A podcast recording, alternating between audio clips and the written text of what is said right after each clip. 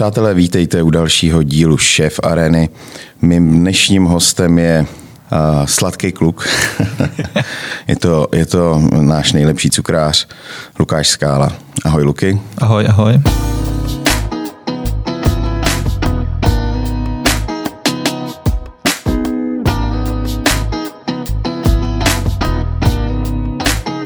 Tak, uh, říkám sladký kluk, jsi sladký. Zaplať mámu ne. Zaplať mámu. Ty jsi to musel takhle. Ale sladký tak, mám rád furt. Sladký máš rád furt, no tak pohybuješ se mezi uh, vlastně v oboru, kde, kde jsou samý ženský skoro, jo. Větší procento, ano. No tak větší. Kolik máš, kolik máš cukrářů? Dva. Dva. A ženských máš kolik? Hmm, to, když to vezmu i s prodejem, tak o hodně, o hodně víc. to si no. myslím. jako těch cukrářů, a samozřejmě ty chlapy pak občas jako dosahují větších, větších výsledků, ale, ale přece jenom ta cukrařina, to pečení a je spíš záležitost těch ženských. No, tak jak jsi, se, jak jsi se dostal vůbec k tomu, že, že tě oslovila cukrařina? Tak začalo to asi, když táta začal podnikat po revoluci.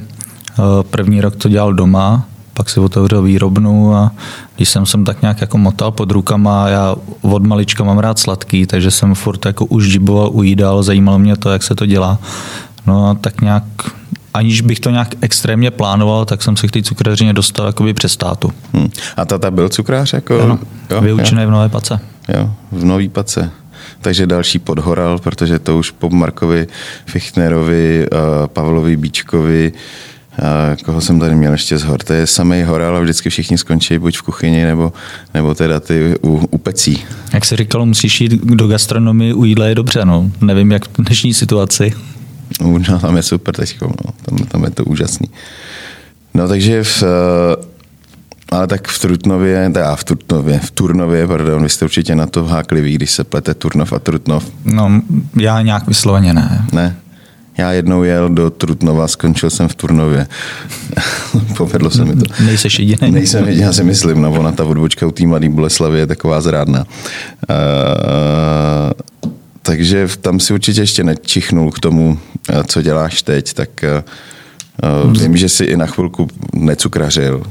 No, dělal jsem skladníka, protože když jsem se vyučil, tak uh, táta zavřel živnost, protože jsme měli prodejničku, hmm. ve který prodávala máma opravdu malinká firma. Hmm. A máma je vášnivá houbařka, tak šla na houby, zlomila si a vykloubila kotník, takže táta prodával, když já jsem byl ve třetím ročníku.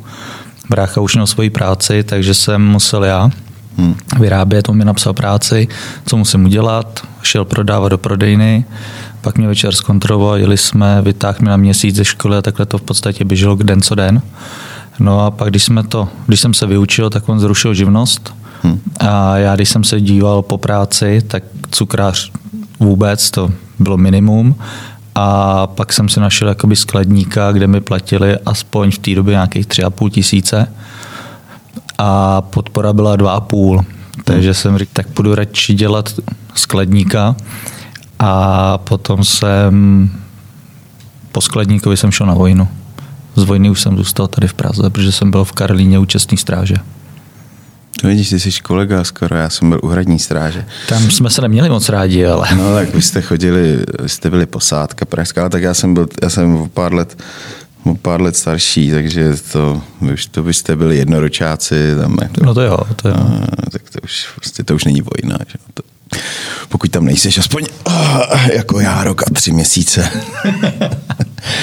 No a na, a na vojně tam si se dostal do kuchyně, nebo? Dostal, dostal. Dělal jsem tam v podstatě jako, nejdříve to bylo tak, že náčelník proviantní služby by si přál tam mít cukráře, aby tam dělal nějaký zákusky pro vojáky. Pak to vygradovalo tak, že jsem se po půl roce stal hlavním kuchařem, přišly nějaký pecky, takže už jsem nemohl do vězení, tak už to bylo dobrý. Ale de facto jako první půl rok vojny pro mě znamenalo stávání ráno ve 4 a jít z kuchyně v 7. No, zadělat těsto a dělat, co jsi tam pekl? Dělali jsme tam jakoby jednoduchý zákusky indiány, dělali jsme nějaký koláče do řezu, ovocný řez, takovou tu klasiku, kterou jsem se vyučil u táty. Hmm. A pak právě, když jsem skončil s vojnou a nastoupil jsem do Interkontinentálu, tak tam jsem si dělal druhý výuční list. Jasně. A ta, po té vojně byl hned kontík? Nebo? Ano. To bylo rychlý, ale. Mm, no bylo a nebylo. Já jsem byl na vojně a byly nějaké okolnosti, že jsem říkal, že se nemá cenu jakoby vracet zpátky, tak jsem eh, obešel pár jako míst, co mi kluci z vojny doporučili, který byli pražský a poslal jsem životopisy, no v kontíku se ozvali, že ať přijdu na zkoušku a pak už to nějakým způsobem navazovalo. No ono, když si v té době chtěl dělat cukrařinu, tak vlastně ona nebyla jako cesta kam, jo, protože no, ona není ani dneska moc, protože v žádný hospodě ti cukráře nebo v málo hospodách ti zaplatí cukráře, že jo? protože přece jenom je to něco, je to obor, další obor, který většinou se po těch kuchařích chce, aby, aby sami něco vytvořili. To je jedna věc, ale hlavně není ani tady v Čechách moc jakoby kultura lidí na to, aby si dávali předkrm, hlavní jídlo a dezert. No. Většinou si dají předkrm, dají si hlavní jídlo, ale ten dezert už jakoby opomíjejí nebo si dají radši skleničku vína. Hmm. Ale když by to byla nějaká země, kde je větší kultura, kde opravdu jsou zvyklí, nechci furt zmiňovat Francii, ale kde jsou zvyklí jako si dávat i ty dezerty na hmm. večer, hmm. tak potom ten cukrář se mi platí, protože ten večer prodá to samé, co prodají hlavních jídel, jak prodají i dezertu. No ono hlavně nechce se jim potom za ten dezert dávat to stejný, stejný prachy jako, jako za to hlavní jídlo kolikrát. Že? A, a když pak vezmeš tu náročnost, eh, nejenom surovinovou, protože ty suroviny samozřejmě jsou všechny drahý, pokud to chceš dělat z kvalitních, ale takový náročnost eh, časovou, protože eh, udělat dobrý, dobrý dezert je časově náročný, musíš, při, musíš mít napečený, já nevím, korpusy, musíš mít připravený krémy a to prostě nemáš, eh, nemáš hotový, jak třeba na daný studený předkem. Když jim řeknu, ta cukrařina je náročnější než, než studená určitě. A hlavně náročnější na technologii, protože kuchaři stačí v podstatě sporák, eh, nějaký konvektomat a trošku nějakého prostoru, když to hodně zjednoduším, hmm. ale cukrář, když bude chtít dělat dobrý dezert, tak potřebuje výrobní zmrzliny, potřebuje šokér, potřebuje mrazák na určitou teplotu, potřebuje k tomu samozřejmě pec, která bude samostatně, protože nemůže pít něco sladkého s masem hmm. a pak se ta technologie nafukuje. Já samozřejmě chápu, že když potom těch dezertů se prodá 10 za večer, tak mu nikdo žádný majitel restaurace nepořídí technologii za tři čtvrtě milionu, jenom aby tam udělal 10 dezertů denně. Jasně. To je no, prostě začarovaný kruh. Jasně, proto říkám, že chápu, že ten hotel, eh, že přes ten hotel se můžeš dostat eh, k něčemu zajímavějšímu. Nebo u nás tenkrát, eh, když já jsem začínal, tak to byl hotel Diplomat a u nás, když já jsem začínal, tak to byl hotel Diplomat a, a tam tam byla také armáda cukrářů, ale protože jsme dělali obrovský akce tenkrát a tenkrát si pamatuju, jak tam byl, přijel z, z Rakouska, z Vídně cukrář, který dělal tenistu z čokolády opravdu skoro v, v, v lidské podobě, nebo životní, v životní děkuju, životní vejšce, ale to bylo jako nádherný, nádherná práce. A takže, takže chápu, interkonty. Takže tam se znovu vyučil. Znova, znova. Tam jsem se učil, že jsem začal zjišťovat, že se nechá pracovat se smetanou jinak než jenom do větrníků, že existuje uh, několik typů a řad čokolády, každá čokoláda je na jinou práci vhodná a to, že existují nějaký malý zákusky, mini dezerty, to jsem samozřejmě věděl, ale nějaký jakoby, uh, když to vezmu, co jsme tam všechno dělali, tak se začínalo snídaněma, Eh, coffee breaky, eh, rautové obědy, eh, odpolední coffee breaky, večeře, gala večeře, dělali se bufety, dělali se talířové dezerty, dělali se cateringy, pekli jsme tam pečivo pro zlatou hmm. Prahu, dělali jsme pralinky, takže v podstatě já jsem prošel širokou škálou cukrářské práce a všechno jsme dělali prostě jakoby, dá se říct, skoro od základních surovin v té době úplně nešlo všechno, protože i nějaký počet zaměstnanců vůči eh, té době se ponižoval, ale dá se říct, že ta cukrařina v Kontíku se dělala fakt jako super. A široký záběr, příprava pro Zlatou Prahu restauraci, pro Dukes Bar, pro Fitko, tam jsme dělali poháry, dělali jsme krajný ovoce, room service, takže to tam byl tak strašně široký záběr, že opravdu jsme se vyučili takřka od pekařiny, cukrařiny až přes uh, nějakého Smutaře. Smutaře. Fakt to tam bylo hodně, no. Hele, a, a tam si vydržel kolik? Pět, šest let? Vydržel jsem tam pět let, pak jsem přišel do Holiday i na Vyšehradě. Hmm to bylo zrovna, když, když ho zrekonstruovali a, a on tam byl ten, eh, co tam bylo, na to nebo něco takového? To už bylo asi po, jo, jo. nebo přede mnou, to bylo přede mnou. Jo, jo. A pak já jsem odešel na chvíli do Německa, tam v Holiday jsem vydržel asi zhruba rok a půl, uh-huh. pak jsem odešel do Německa zkusit štěstí a pak jsme se z Německa vraceli, byl jsem měsíc asi deset dnů v obecním domě a pak jsem se vrátil zase na sedm let do Interkontinentálu. Jasně, a v Německu si byl? Tam jsem se tak nějak potloukal mezi restauracema u, na Kurfürstendamu pan Cíbrige a Maritim Hotel, ale tam Maritim Hotel, tam v podstatě jsem se byl ukázat a čekal jsem na pracovní povolení pana Cíbrigeho jsme chviličku pracovali, ale byla to spíš taková, jakoby, on odešel z hotelu, do, otevřel si svoji restauraci a byla to taková, řekněme, jako Grand Cru, něco hmm. toho typu, ale uh, nedostal jsem pracovní povolení, tak jsme se potom rozhodli, že jako nebudeme To jsme ještě nebyli v EU teda. Ne, ne, ne, to bylo 2.8, 2.7, něco takového, hmm. až od 2.11 to hmm. bylo bez tak jsme se rozhodli, že, na to, že to ukončíme a vrátíme se. Říkáš my? S kým jsi tam byl? S ženou. Tenkrát ty, už si, ty už si tenkrát cestoval s ženou do zahraničí, teď tam je žen. Ale jenom jedna. Jenom jedna je ta pravá, jasně. A žena se taky motá v cukrárně? Nebo tu jsi taky ne, našel ne, v cukrárně? Ne, ne, ne, ne. To, to jsem si našel v podstatě jakoby tady v Praze, ale pocházíme oba z Českého ráje. Hmm. A ona teď začíná trošičku jako pít nějaký sladký koláče, ale famozně peče kachnu a kuře, bůček, takže to je super.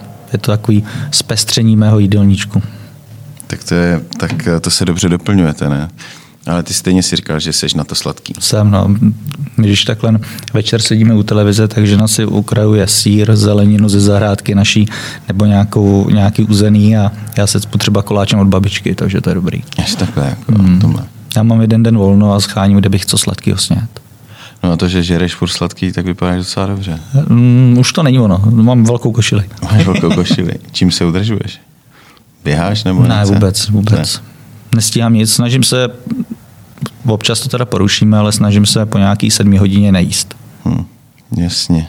Hele, a takže uh, vrátil jsi se zpátky do kontíku a tam začala potom tvoje soutěžní kariéra, nebo už, uh, už v, to, v té první stá, uh, štaci, uh, v té pětiletý si začal s repre a, a se soutěžema? Tak já jsem začal se soutěžema, co byl cukrář roku, tak to bylo hned od roku 2000, co jsem nastoupil hmm. do kontu.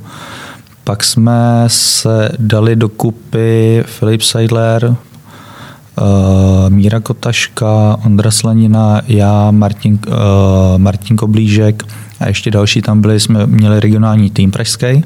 To jsme jeli 2004 na olympiádu. Hmm jako regionální tým a 2005 jsem přestoupil do národního týmu.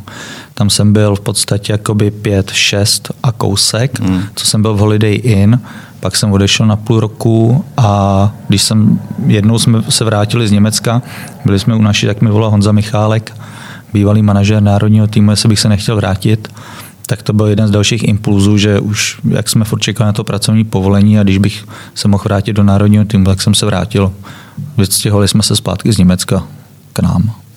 No a co ti teda z těch, z těch věcí nejvíc dalo, nebo kde si nejvíc čerpal tu, tu inspiraci na těch soutěžích, kde si se potkával vlastně s tou cukrářskou špičkou světovou, nebo i v, i v tom kontíku, tam si měl nějakého velkého učitele? Vaška Krejčíka. No. no.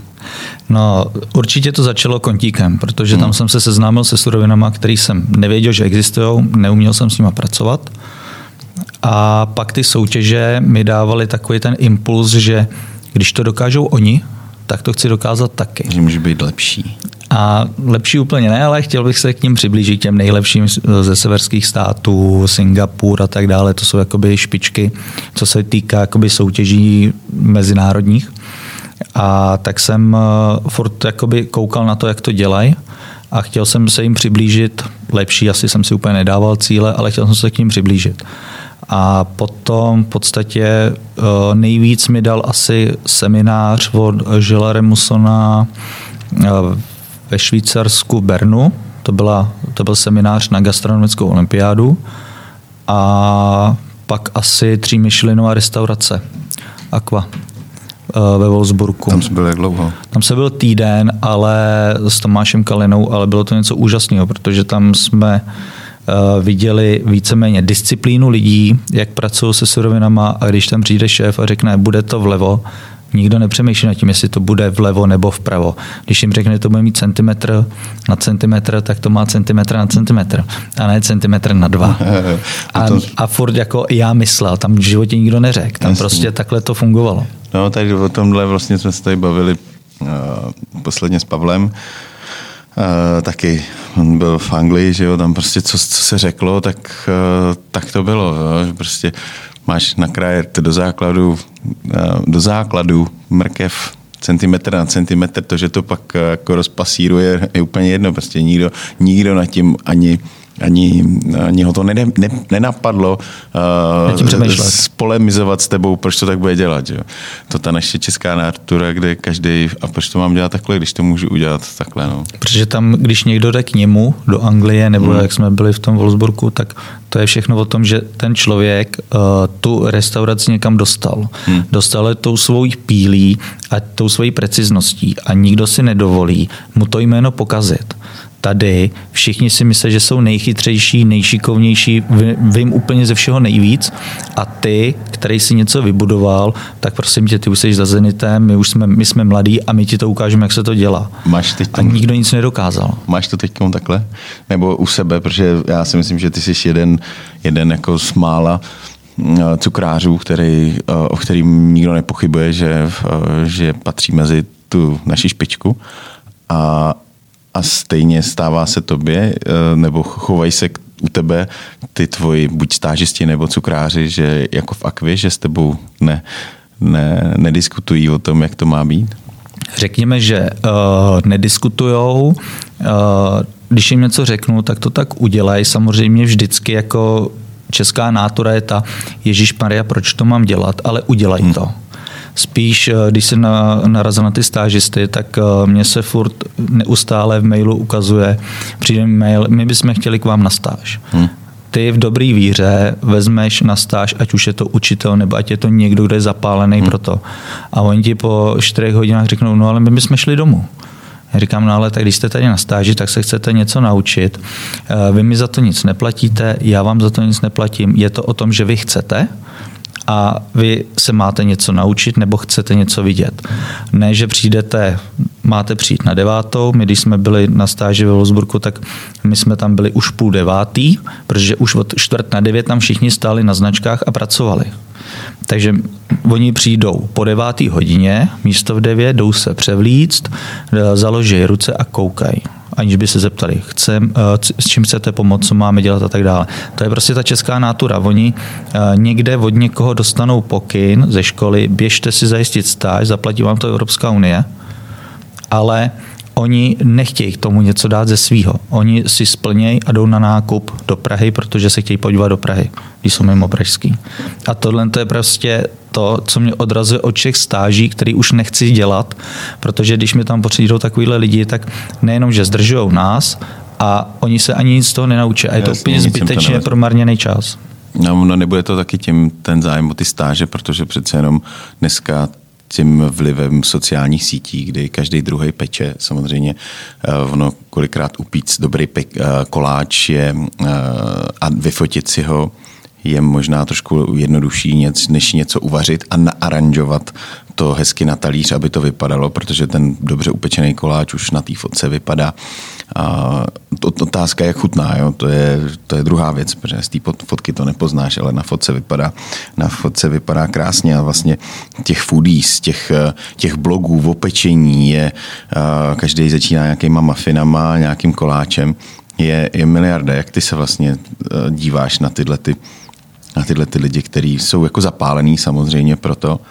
Otázka je, do jak, eh, jestli je to opravdu, jestli jdou až jako do hloubky, nebo je to jenom takový ten já mám zkušenost tu, že většinou ty, co dělají strašně jakoby nádherný svadební dorty a dokážu říct, že je x nadšenců, amatérů, který dokážou dělat hezčí svadební dort než lec, který profesionální cukrář. O tom žádná. Oni si vystačí s třema druhama korpusu, dva druhy náplní nebo tři a tím jedou možná pět, deset let, ale ten design toho mají úplně super, protože je to neživý, oni to mají jakoby koníček a přivídělek, takže oni jsou schopni vymodelovat různé kitky na to v takové kvalitě, kdo by neměl v běžném biznesu na to čas. Hmm a zaplať pámu za ně, dělají to krásně, chuť eh, třeba mají jednodušší, ale prostě dělají to krásně, je to super, je to zase takový zpestření pro ten trh. Eh, trošičku je problém ten, že oni, když to dělají koníčkem, tak si můžou za to říct nižší peníze, protože eh, v našem státě si může každý přivydělat nějakou částku a oni, když udělají tři, čtyři svadební dorty, tak to nepřesáhnou. A nemusí odvádět daně, nemusí mít na to profesionální dílny a tak dále ale mě to nevadí, že s tím takhle s nějakým způsobem podnikají, spíše to taková ta image té České republiky, že jsme šikovní. A ty, co dělají ty mafiny a takovýhle, uh, to jsou většinou takový ty lidi, kteří uh, o cukraři nic nevědí, tak uh, vezmou v úvozovkách muffin, první recept s nějakýma hmm. hodně barvičkama, hodně doplněnýma ozdobama koupenýma a prodávají to jako za wow efekt a to mě spíš jakoby vadí, protože uh, Česká republika má strašně moc jako krásných dezertů a oni dělají mafiny, oni dělají makronky. Já třeba cukrárně makronku nikdy mít nebudu. Dokud tam budu šéfovat, tak tam prostě nikdy nebude, protože to dělá celá Praha a nemyslím si, že to je český. A není to ani takový ten trend toho, že bych si z toho sednul na zadek, že to musím prostě Jasně. mít. Ono český, rakousko-uherský. Dobře, rakousko-uherský. Jenom k těm dortům ještě se vrátím. Ono samozřejmě máš, máš pravdu, jo, ale pak máš, jako, že, že jsi jim vděčný, ale já mám, já mám kamaráda, který má catering kdy e, nevěsta, já třeba taky, když dělám svatby, už jich moc nedělám, nebaví mě to, ale e, vždycky jim říkám, hele, zařiďte si dort e, sami, jo, když budete chtít, najděte si nějakou fotku, jak to má vypadat a já vám seženu někdo, kdo vám to udělá, ale to jde mimo mě, vůbec s tím nechci mít nic společného, protože ten dort, oni to berou jako někdy jako úplně vyvrcholení celé té svatby, že jo, hlavně aby byl krásný a kolikrát jim fakt ani nejde o tu chuť, ale aby to vypadalo hezky Přesně na fotce. Tak. Aby to vypadalo hezky na fotce. No a kamarád právě, co má cateringovku, tak taky měl takovou peripety s dortem, že a taky jim přivez někdo dort, no a celá svatba měla žloutenku, že jo. jo. Prostě, protože v, to, někdo to plácal někde na koleni doma, nedodržel, eh, nebo počkej, žloutenku, kecám, salmonelu omlouvám se, salmonelu. Jo, prostě celá svatba, komplet. Prostě všichni. Naštěstí, a teď to šlo na, na něj, že jo? Ale on s tím neměl nic společného. Naštěstí prostě našel někde v koši zbytek toho dortu. Dal to sám, to dal na rozbor, protože ta hygiena popotahovala jeho tím teda zdravím Lukáše Bejla, který mu se tohleto stalo. Jo. A prostě popotahovala ho hygiena jeho, až dokud on se sám neobhájil tím, že vlastně přinesl vzorky toho dortu, sám je dal na rozbor, zjistila se ta salmonela v tom dortu, tak takhle se mohl očistit, protože ta svatba ani mu to nechtěla zaplatit, jo, protože vy jste nám zkazil celý den, ale přitom oni se ho zkazili sami tím, že hmm. a, tak to jenom k té k amatéřině, která prostě tady někdy takhle, takhle dokáže zahejbat. No, bavili jsme se, já mě teď vypadla úplně, úplně z eh, vlna, na co jsem se chtěl ještě zeptat. Uh, takže ty foodies moc nemáš rád, ty s těma jenom s těma cupcakama a, a mafinama. Já to neberu jako že by to byla nějaká jakoby odborná cukrářská práce. Uh, no, ale mají maj hodně sledování mají hodně sledování na Instači. Prostě hezky to nafotí, dá tam hezký filtr, nahoru dá pár lentilek a... Uh, možná no. A tak, pro, mě, eh, pro mě je důležitější, když eh, mi přijde zákazník do cukrárny, eh, i z toho důvodu ji máme prosklenou, vidím, jestli mu to chutná nebo ne, jestli si to nafotí, dají na Instagram, nazdílej nás, OK, ale pro mě je spíš důležitější, že si dají zákusek od hmm. nás, ochutnají ho a že jim chutná. Nemůže se nikdy zavděčit všem samozřejmě, ale uh, myslím si, že na poctivým, kvalitním, byť třeba i jednodušším zákusku českým si český člověk pochutná víc, než když si dá cupcake, který let kdy bývá i suchý, ne, není dobře upečený, nazdobený bůh ví čím, co z 90% se třeba dokoupí a to prostě to mě potom jakoby hmm. cukrářsky nebaví. Jasně. No, uh, pak jsme se to jsou ty rakous, ty vychází z těch rakousko-herských dezertů, že jo? těch českých moc není. Jaký je český vlastně? U nás jsou spíš koláče a buchty, ne? Ty pocházejí jakoby takový ta, ta česká, jako opravdu z té naší kotliny. Tak asi nejvíc ty buchty, no. Honzik s, s hmm. uzlíčkem jde. Že ten zbytek všechno to jsou... Ono závin... No ale ne třeba laskonka, špička. Tak špička asi úplně nevím, to bych možná zařadil i jakoby k naší cukrařině. Indián to mají i Němci, takže Závin, Rakušáci, je to takový provázaný, ono úplně um, když eh, řekneš, že děláš ryby, tak ryby dělá každý stát, který má moře a i vnitrostátní. No, jasně. A to jsou prostě jakoby věci, které se prolíná jak v kuchařině, tak cukrařině. Za mě prostě uh, úplně typický český zákusek, možná špička, možná punčák. No ten se dělá v Rakousku, je ne? Těžko říct. Hmm. Bramboru tam mají taky. Jasně. Leclerc jsou no. větrníky, že jo. Hmm. Takže... Asi laskonka taky by mohla být, i když ona trošičku vychází nějak jakoby, ne ve stejným receptu, ale eh, v podobných surovinách z makronky. Hmm. Takže ono to je takový, jako je to provázaný všechno. No. Asi bych řekl, že spíš jako míň čokoládových věcí by mělo být typicky jakoby český. Protože ta čokoláda tady, že jo, nemáme tady naši fabriku, když nebudu počítat Karlu, Eh, nebo nemáme tady, nemáme tady svoji čokoládu nebo boby, z kterých uh-huh. bychom to vyráběli, takže spíš beru to, že čokoládové věci není úplně jako český. No hlavně taky čokoláda byla vždycky, eh, nebyli jsme nikdy takový bohatý kraj, že jo? A čokoláda přece jenom, eh, ta surovina sama o sobě je jakoby jedna z nejdražších na, na tom dezertu pokud teda neděláš třeba se splátkovým zlatem. Že? Tak plátkový zlato do, dobře, ale čokoláda je v podstatě jakoby surovina pro kuchaře maso, tak pro cukráře je čokoláda. Jediný, co může tu čokoládu přepálit eh, v cenové jakoby náročnosti, tak může být nějaký specifický alkohol, ale nevím, v cukrařině, která surovina by byla dražší, když se budeme bavit o běžných surovinách, z, od, jakoby od základu. Nebude to žádná konvenience, nebude to nic, tak nevím, co by přepálilo kvalitní drahou čokoládu, která stojí třeba až 800-900 korun kilo. Hmm. Samozřejmě jsou i dražší, ale taková běžná. Jako. Běžná čokoláda 800-900. No a co, co, co vlastně ty co je ten, když nebudeme bavit o českém dezertu, ale co je tvoje jako největší majsterštyk, nebo co považuješ teď nebudu, co si nejvíc kupuju u tebe, u, u, u cukráře skály, ale v, co ty máš rád, co ty rád děláš?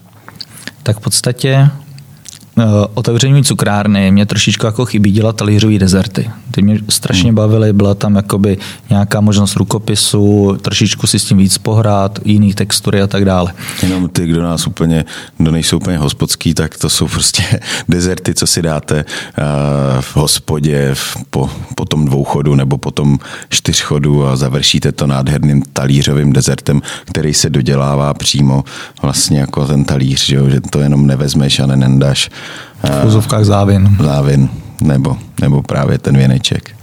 A jak jsme otevřeli cukrárnu, tak jsem furt přemýšlel, jakoby, jak tam udělat nějakou specifickou věc, typicky českou, tak eh, za mě mě asi nejvíc baví taková ta cukrařina česká, nebo jak to mám v sekci jakoby český, kde je větrník, tam je prostě klasika, tam jsme toho moc jako nevymýšleli, ale u Laskonky jsem si udělal svoji šablonu, protože mě nebavilo úplně takový ty oválky klasický.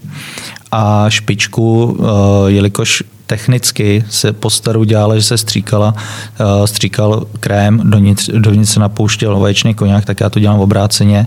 Já nejdříve udělám a pak se to potahlo čokoládu a já nejdříve udělám čokoládu a pak to plním, aby tam ty složky mohly být jemnější. Mm-hmm. A asi špička mě baví nejvíc z toho, co jsme jakoby vymysleli pro naši cukrárnu.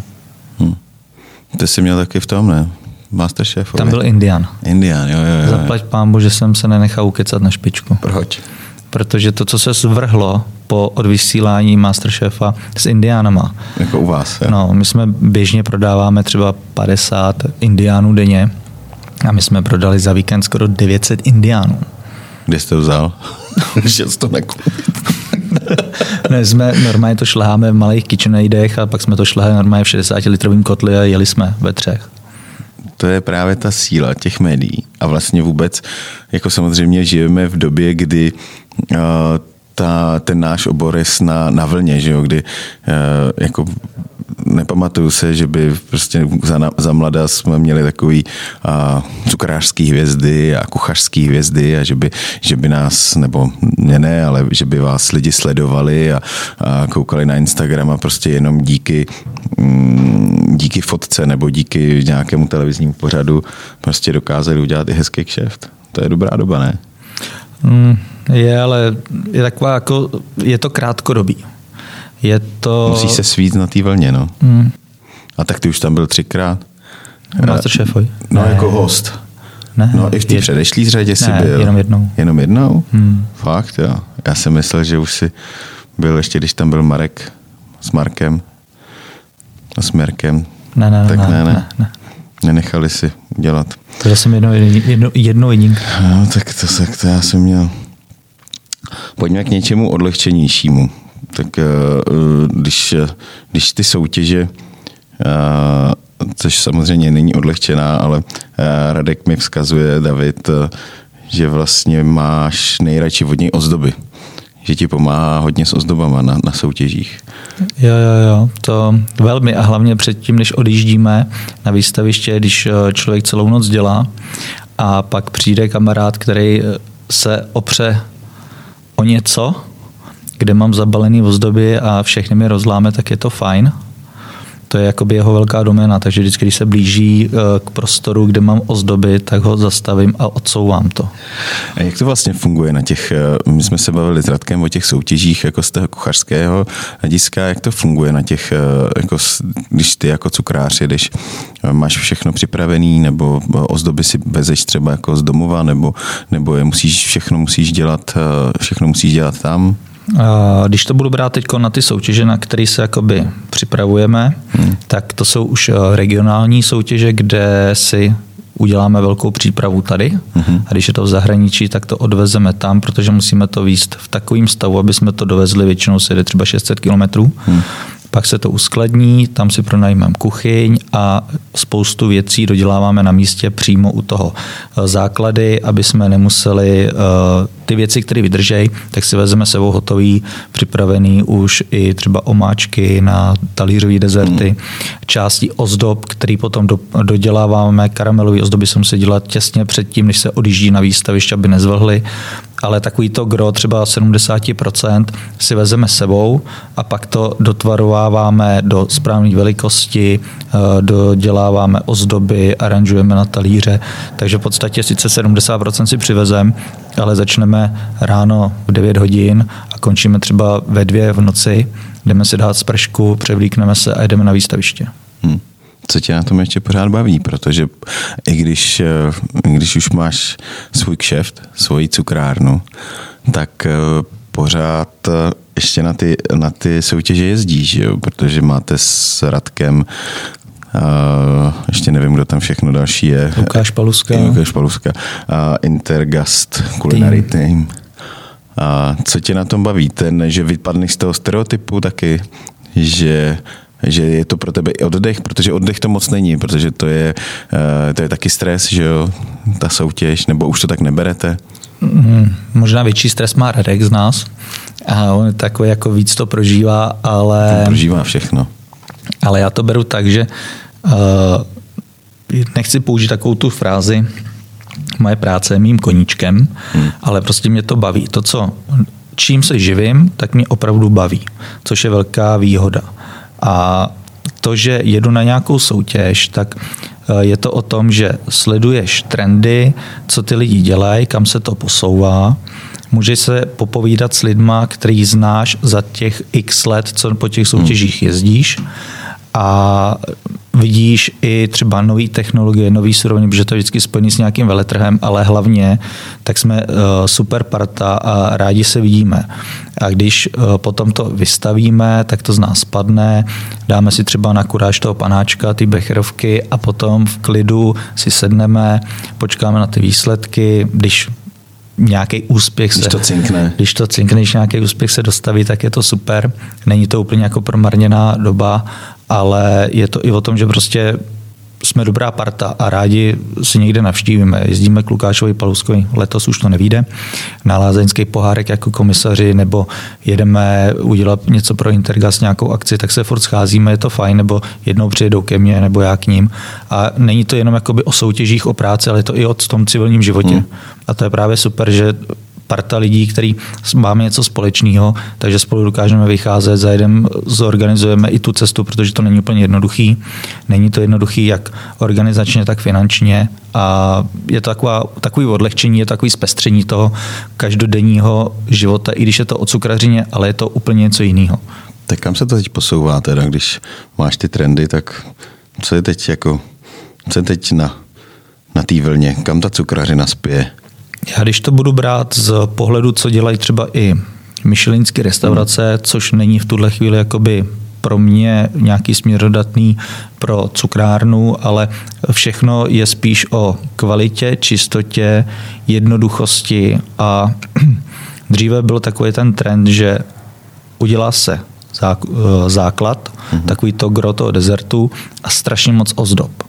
Teď už je to spíš o precizně eh, vyrobeným komponentů, k tomu strašně krásně udělaný nok zmrzliny nebo krému, lehce něčím doplněný, ale je to o tom, že zjednodušuje se to, ale je to asi i příčinou tím, že uh, ta ekonomika těch provozů je tak strašně náročná, že oni musí zjednodušovat strašně moc věcí. A i ty drahé restaurace podle mě musí ubírat na personálu, protože uh, málo kdo si může dovolit zaplatit těch 20 kuchařů, který tam jsou. A když to budu brát teď z té situace, co je teď, tak prostě se to dostane do té fáze, že opravdu se to bude zjednodušovat, aby ty chutě byly super, ale ta jednoduchost toho musí být úplně někde jinde, aby se uh, dávalo na talíř jenom skutečně to, co se sní a nezdražovalo to. Hmm. Aby ta ekonomika prostě navazovala, protože teď fakt bude boj o každou korunu té suroviny, aby ten zákazník hmm. dostal kvalitu. Hmm. Ty jsi měl někdy uh, jako myšelinský ambice? Ne. Nebo jako v, lákalo tě tohle to někdy? Uh, lákalo mě spíš jakoby třeba pracovat uh, na stáži, proto jsme byli v té tří Michelince. moc Michelinu, nebo znáš hospody, který dostanou Michelina za cukrárnu, jenom to nejde, že jo? Je. Je, jo. Je to v Berlíně, ale já si nepamatuju, jak se jmenuje. Jo. Je to první cukrář, který získal Michelinskou hvězdu a myslím, že už má teď druhou. A to je jakoby jenom za cukrárnu. Jenom za cukrárnu. Ale jako je to, neměl jsem nikdy ambice získat to, já spíš mám ambice to, abych měl plnou cukrárnu, aby zákazníci odcházeli spokojení a abych měl na výplaty pro zaměstnance. To je takový hezký gro, no. V dnešní době trošku science fiction. No, tak je to takový, bude to zajímavý. Hele, ještě teda, mm, jak ty vládneš u sebe v té cukrárně, protože uh, já to znám tak, že cukrárna byla vždycky pohoda. Jo, že na centrální nebo prostě v těch jiných tam se řvalo, že jo, tam po sobě házeli uh, chlapy uh, Gčka, ale na, do cukrárny si přišel vždycky jako do, oza, do oázy klidu, protože jednak tam byly ty ženský, jo, ve směs. Byl tam třeba jeden hlavní cukrář, ale zbytek kolem měl, jsem, měl ten svůj harem. Jo. Všichni tam popíjí ty kávičky, jsou tam třeba už, já nevím, od brzo od rána, protože musí dopředu napít ty korpusy. Uh, jaký ty seš vlastně v té cukrárně, v té své cukrárně jako vládce? Uh, ty jsi asi nikdy nepracoval ve větším kolektivu žen než mužů. Ale no, já jsem vždycky pracoval, no to ne, uh, jenom vlastně v diplomatu tam jsme měli jako zvlášť cukrárnu a já jsem tam chodil strašně rád. Mně se tam líbilo. Jo? Mě jako uh, ta práce úplně cukrařina, to není můj obor, jo? To, protože cukrařina je exaktní věda.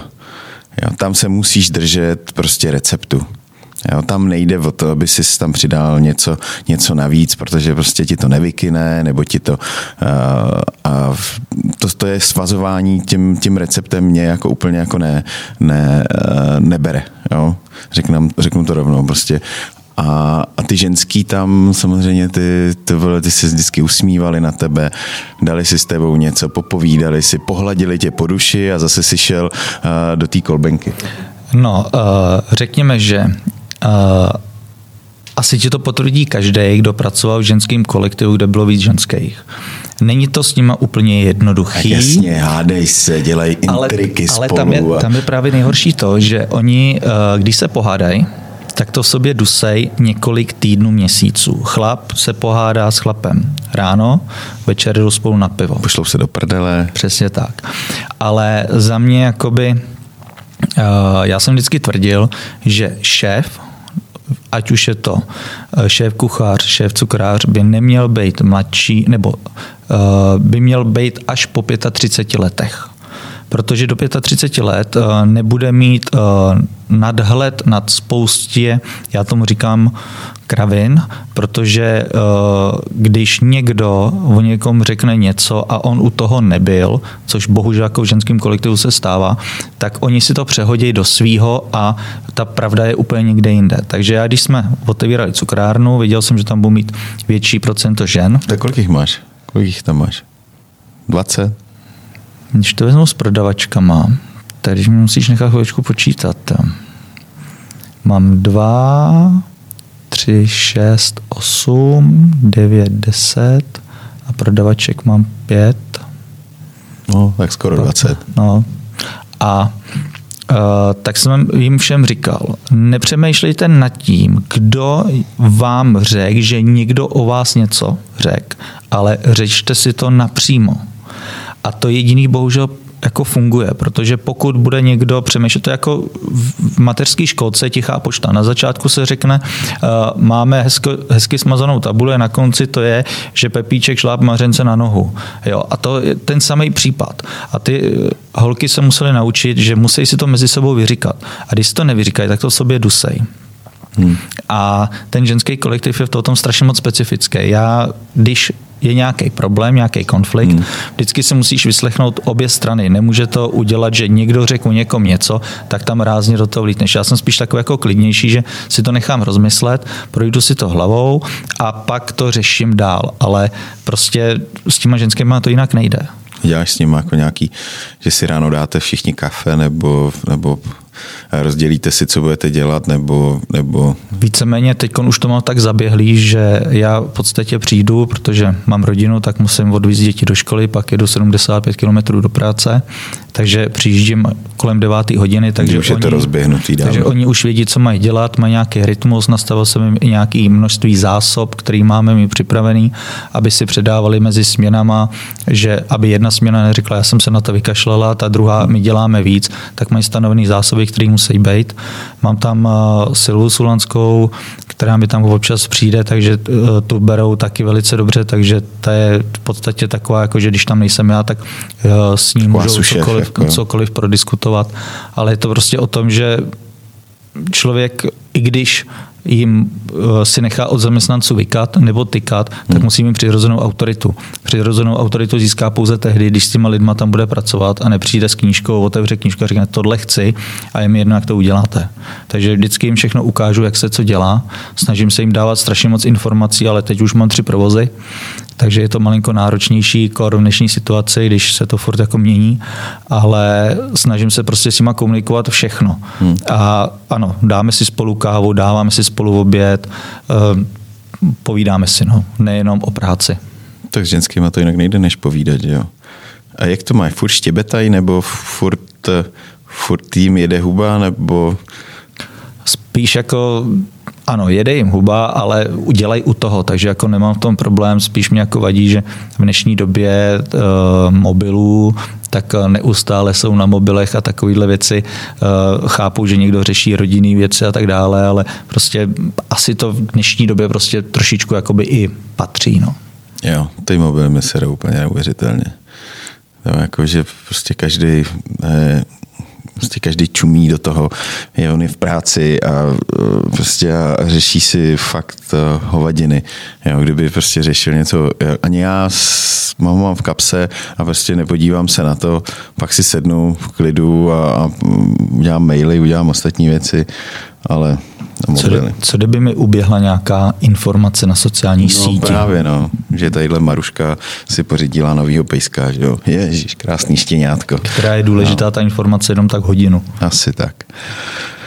No a co tě teda, když teda máme za sebou soutěže, máme za sebou, máme za sebou ty velký hotely, tak co tě vlastně vedlo k tomu, že jsi se dal do Holportu s panem Kaplanem a s panem Petříčkem? Petříkem. Petříkem. Petříkem. Uh, dali jsme se v podstatě to, že my jsme se s Davidem znali z Interkontinentálu a pak v podstatě on přešel do O2 arény, tenkrát SK arény, yes, tak yes. jsme nějakým způsobem spolu spolupracovali i na vývoji nějakých mini dezertů přes firmu Jeste pro ně a byli jsme furt tak nějak v kontaktu a pak najednou uh, oni otevřeli Vinohradský parlament, parlament a Brooks, tak mě oslovili, jestli bych tím tam nechtěl jít pomoct jakoby rozjet nějakou cukrárnu eh, a oni až najdou správný prostory, takže by mi otevřeli cukrárnu, že by to zapadlo do jejich jakoby konceptu těch restaurací. A ty bys ty to chtěl vždycky jako mít tu svoji cukrárnu? Nebo? Řekněme, že jsem spíš chtěl, asi jo, ale spíš jakoby kavárnu, uh-huh s posezením, talířový dezerty, ale člověk musí jako vystřízlivě, protože je jedna věc chtít a jedna věc, aby z toho byl trošku i nějaký zisk, aby se zaplatila technologie, aby to dávalo ekonomický smysl. A ten koncept, který máme, tak si myslím, že byl v té době, když se to otevíralo řekněme, až trošku nadčasový, nejenom jakoby designem, ale i tím konceptem jako kupte si a odneste sebou. Tak to je hlavně dneska je to nadčasový, že jo? protože právě... nejseš závislý na tom, že ty lidi musí k tobě jíst a sníst u tebe, ale že si to nandají do krabic, máš krásné krabice, krásné balení, všechno, všechno jako vy, vymazlený a, a prostě a odnášej si to, takže... To je právě to, že no. aniž bychom to plánovali, tak v tuhle chvíli nám to pomáhá. No. To je super. No tak hlavně nemusíš mít velkou kapacitu na sezení. Ty máš obrovskou cukrárnu, jako ten výrobní prostor, jo, ta, ta výdejní plocha, nebo respektive ta konzumační, je až minimalistická. Když ono v tohle to je právě to, že uh, málo kdo má na to, aby zainvestoval do výrobní části, která teoreticky může být za zdí, může být úplně na jiný Praze, na polovičním nájmu metrovým, hmm. ale my jsme zainvestovali do toho, aby ty lidi viděli, že to vyrábíme, Jasně. že to opravdu je ten příběh toho, že tady jsou suroviny, tady si to vyrobí, tady si to koupíte. Takový showroom tam máte. Přesně tak. Každý a... může chodit kolem a koukat se ti pod ruku. Máme všechno přiznaný, suchý sklad, všechno, takže všichni vidí, jak pracujeme, v jaký čistotě a tak dále. No, děláte to úžasně. Když to takhle máš, eh, zamyslíš se třeba ještě, když se zastavíš někdy a dovedeš si pominu to, že to miluje, že to máš rád, že bys dělal něco jiného? Člověče, já jsem nad tím přemýšlel, jestli by mě něco bavilo jiného, ale asi by mě bavilo třeba dělat zlatníka. Nebo, tak to je hodně podobná práce. Nebo mě strašně fascinuje, říkám, že bych to uměl, ale strašně mě fascinuje práce se sklem. Hmm. To jsou úžasné věci, co oni s tím dokážou a to prostě to by byla jedna z věcí, co by mě možná bavila. Uh, neříkám, že nebo technologie pro cukráře je drahá, ale jakoby technologie pro, skrá, pro skláře si vůbec nedokážu představit. Tak to je vysoká péc jedna.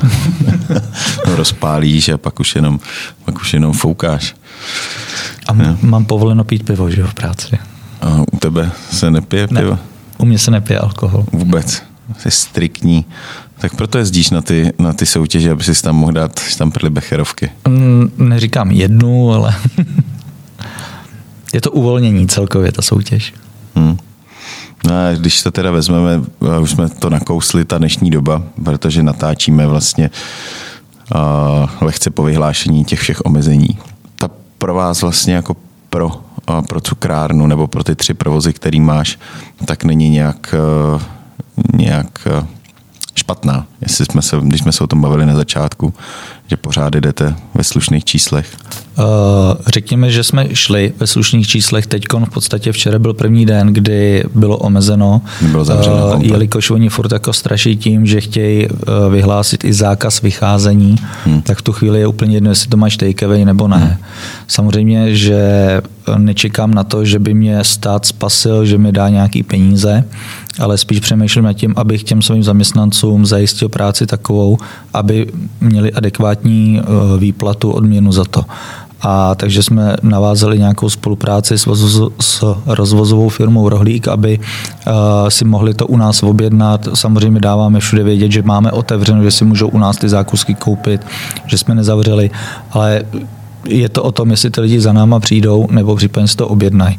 Máme jednodušší disciplínu v tom, že od nás si ten zákusek odvezou a doma ho můžou konzumovat. Když to si odvezou jídlo z restaurace, hmm. tak ho musí nějakým způsobem Boře. zregenerovat a už to nebude nikdy v takové kvalitě, jako když to vydají v restauraci čerstvě uvařený. Takže my to máme jednodušší, nepodléhá to tak jakoby té zkáze, ale uh, zase musí ty lidi buď to za náma přijít, nebo si nás musí objednat. Pokud jim to zakážou, budeme na tom stejně jako restaurace. Hmm. No je taková složitější doba. No a co dál? Další provozy nějaké? Něco v plánu je, člověk nemůže furt jenom jakoby, nebo nemůže zůstat u u jenom třech provozů. U jenom třech provozů, nebo se jako uspokojit s tím, co má. Uh, jelikož nás to baví, tak furt přemýšlíme nad dalšíma provozama. Něco se rýsuje, ale teď, jak nám zase do toho v vozovkách hodili vidle, tak uvidíme, co bude. Máme něco v plánu, nějakou sladkou pekárnu, takže uvidíme. Hmm. A buchty ty vůbec? Nebo, nebo uh, jako, ty tam máš taky buchty? Já tam mám koláče, mám tam 4 až 5 druhů koláčů denně, hmm. s tím, že uh, snažíme se to obměňovat, nebo držíme nějakou chvíli stálý sortiment, pak tam do toho něco hodíme jinýho, ale je to takový, že uh, ta cukrárna je taková specifická. Já sem jdu, dám si ten váš větrník, protože mi chutná a dám si k tomu něco, co chci vyzkoušet. Ale víceméně vždycky jdou jakoby po té české klasice a něco k tomu. Ta pekárna nebo ty koláče, co máme, tak já tam mám de facto 4-5 druhů a když jeden z toho odeberu a musím ho nahradit jiným, protože nemůžu zvyšovat kapacitu, tak ty lidi přijdou říkají, je škoda, my bychom si zrovna dali tenhle. Takže on to je takový těžký jako něco vyřadit a něco zařadit novýho. Samozřejmě nějakým způsobem to obměňujeme, mám tam nějakých asi 75 druhů eh, zákuských, za sladkých produktů, které si můžou koupit. A tak když obměním dva, tak to skoro nikdo nepozná, ale je to jakoby zpestření. No. Hmm. Jde u vám nejvíc teda furt ty české klasiky, větrníky? Hmm, řekněme, že procentuálně jde nejvíc špička, laskonka, větrník. Když teda zrovna Indián není v Masterchefu. A když zrovna Indián není v Masterchefu, Indián, já třeba ten sortiment, co tam mám, tak mám všechno, co bych si vždycky schutí rád koupil nebo dal. Ale Indián je třeba úplně na posledním místě a za mě, abych ho třeba ani v cukrárně neměl, ale právě David Petřík říkal, Indiana tam musí být, to je jako skvělá věc, tak jsme to zařadili dobře, jako dám si ho, ochutnám, jestli hmm, držíme kvalitu, nemusím. ale je to jakoby na posledním místě, hmm. co bych si dal z těch všech zákusků. Já to mám ale stejně. lidi to mají strašně rádi, to prostě to je... No, já to mám stejně, taky Indián je to poslední, co, co, bych, co bych mohl. To je skvělý prodejní artikl. No. no. za mě teda větrníky nejvíc. No tak uh tak se potkáme, doufám, příště v nějaké lepší době, méně covidové. Uvidím. Buď u laskonky, větrníků nebo, nebo špičky. Tak já doufám, že to, že lidi pochopí, že to je spíš ekonomický a že to, že se to změní a že pojedeme do lepšího. No. No, musí utrácet, tak přijďte utrácet aspoň za sladký Pojďme si osladit život třeba u Lukáše Skály s jeho cukrárnou. Budeme se těšit. Já taky moc děkuji, Luky. Hezký den. Díky.